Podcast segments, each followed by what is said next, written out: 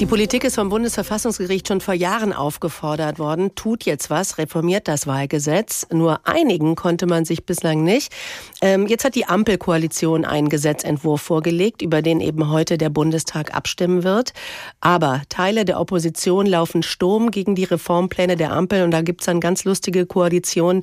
Zum Beispiel die CSU und die Linke sind beide sauer. Sie stoßen sich da vor allem an der Streichung der sogenannten Grundmandatsklausel, die sagt, scheitert eine Partei Partei einer 5-Prozent-Hürde kann sie trotzdem in den Bundestag einziehen, wenn sie mindestens drei Direktmandate gewinnt.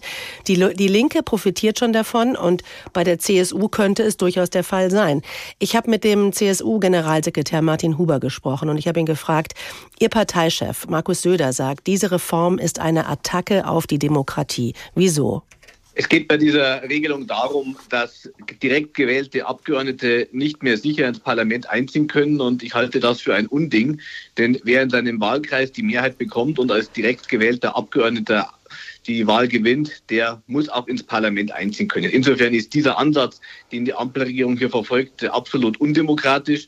Und hinzu kommt ein zweiter Punkt, denn durch den Wegfall der Grundmandate-Klausel würde es theoretisch möglich sein, dass die CSU sämtliche 46 Direktmandate in Bayern gewinnt, bundesweit allerdings unter 5 Prozent bleiben könnte und damit wären über 40 direkt gewählte Abgeordnete aus Bayern nicht im Deutschen Bundestag vertreten. Ich halte es für absolut inakzeptabel, hier noch von einem Abbild des Wählerwillens zu sprechen und mhm. deswegen werden wir gegen diese Regelung auch klar.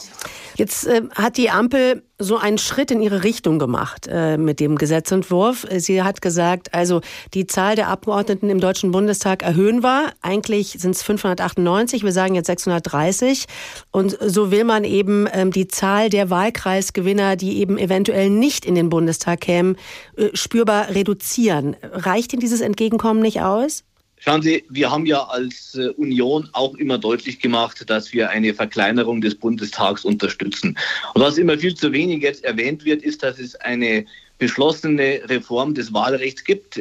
Die Große Koalition hat im Übrigen unter Zustimmung der SPD eine Neuregelung beschlossen, nach der die Zahl der Wahlkreise reduziert wird von 298 auf 280 und dadurch würde natürlich auch die Zahl der Ausgleichs- und Überhangmandate geringer werden und man käme dann auch auf knapp 630 Abgeordnete. Wir haben im Zuge der jetzigen äh, Verhandlungen auch angeboten, die Zahl der Wahlkreise nochmals zu reduzieren von 280 auf 270. Das wurde nicht akzeptiert. Aber wichtig ist mir schon darauf hinzuweisen, es gibt eine bestehende Wahlrechtsreform, die zur nächsten Bundestagswahl greifen würde. Die wurde von der SPD mitbeschlossen. Anstatt an dieser Regelung festzuhalten und sie umzusetzen, schnitzt sich die Ampel jetzt ein Wahlrecht, das ihr nützt und die Opposition massiv benachteiligt. Ähm, das, was Sie gerade gesagt haben, den Vorschlag der Union, es wird einfach weniger Wahlkreise geben. Da sagen aber viele Experten, ja, dieser Schritt, da würde dieses Problem eines aufgeblähten Parlaments nur abmildern. Aber eine dauerhafte Lösung gibt es nicht. Ist das nicht genau das Problem, das wir schon seit Jahren haben? Der Bundestag ist einfach zu groß. Deswegen haben wir ja auch, wie gesagt, äh, immer unterstützt, dass der Bundestag verkleinert wird. Aber ich halte es nochmal für absolut elementar, dass Demokratie auch die direkte Bindung zu den Menschen hat. Und das verkörpern nun mal in besonderer Weise direkt gewählte Abgeordnete. Und deswegen kann es nicht sein, dass man jetzt Regelungen schafft, nach der Kandidatinnen und Kandidaten, die beispielsweise 20 Prozent Vorsprung haben vor dem Zweitplatzierten, dann nicht in den Bundestag einziehen können, weil die Ampel hier ein undemokratisches Wahlrecht schnitzt.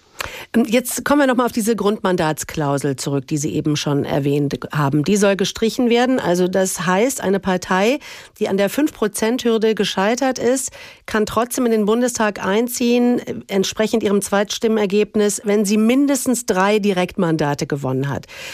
So, Sie haben jetzt große Sorge, dass der CSU so wahnsinnig viele Sitze im Parlament flöten ging, wenn diese Grundmandatsklausel gestrichen werden sollte. Würde Ihre Partei denn der Wahlrechtsreform zustimmen, wenn, wenn dieser Passus rausgestrichen werden würde?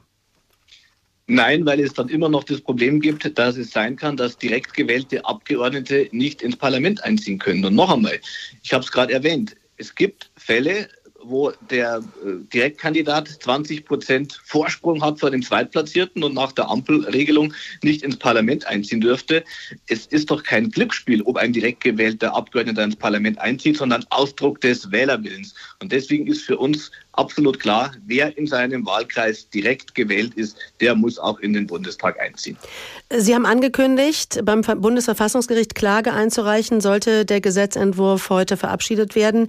Äh, die, Ihre große Schwester, die CDU, ist ein bisschen zurückhaltender. Wie einig ist sich eigentlich die Union beim Thema Wahlrechtsreform generell? CDU und CSU lehnen diesen Vorschlag gleichermaßen ab und äh, wir werden als CSU auch dagegen klagen.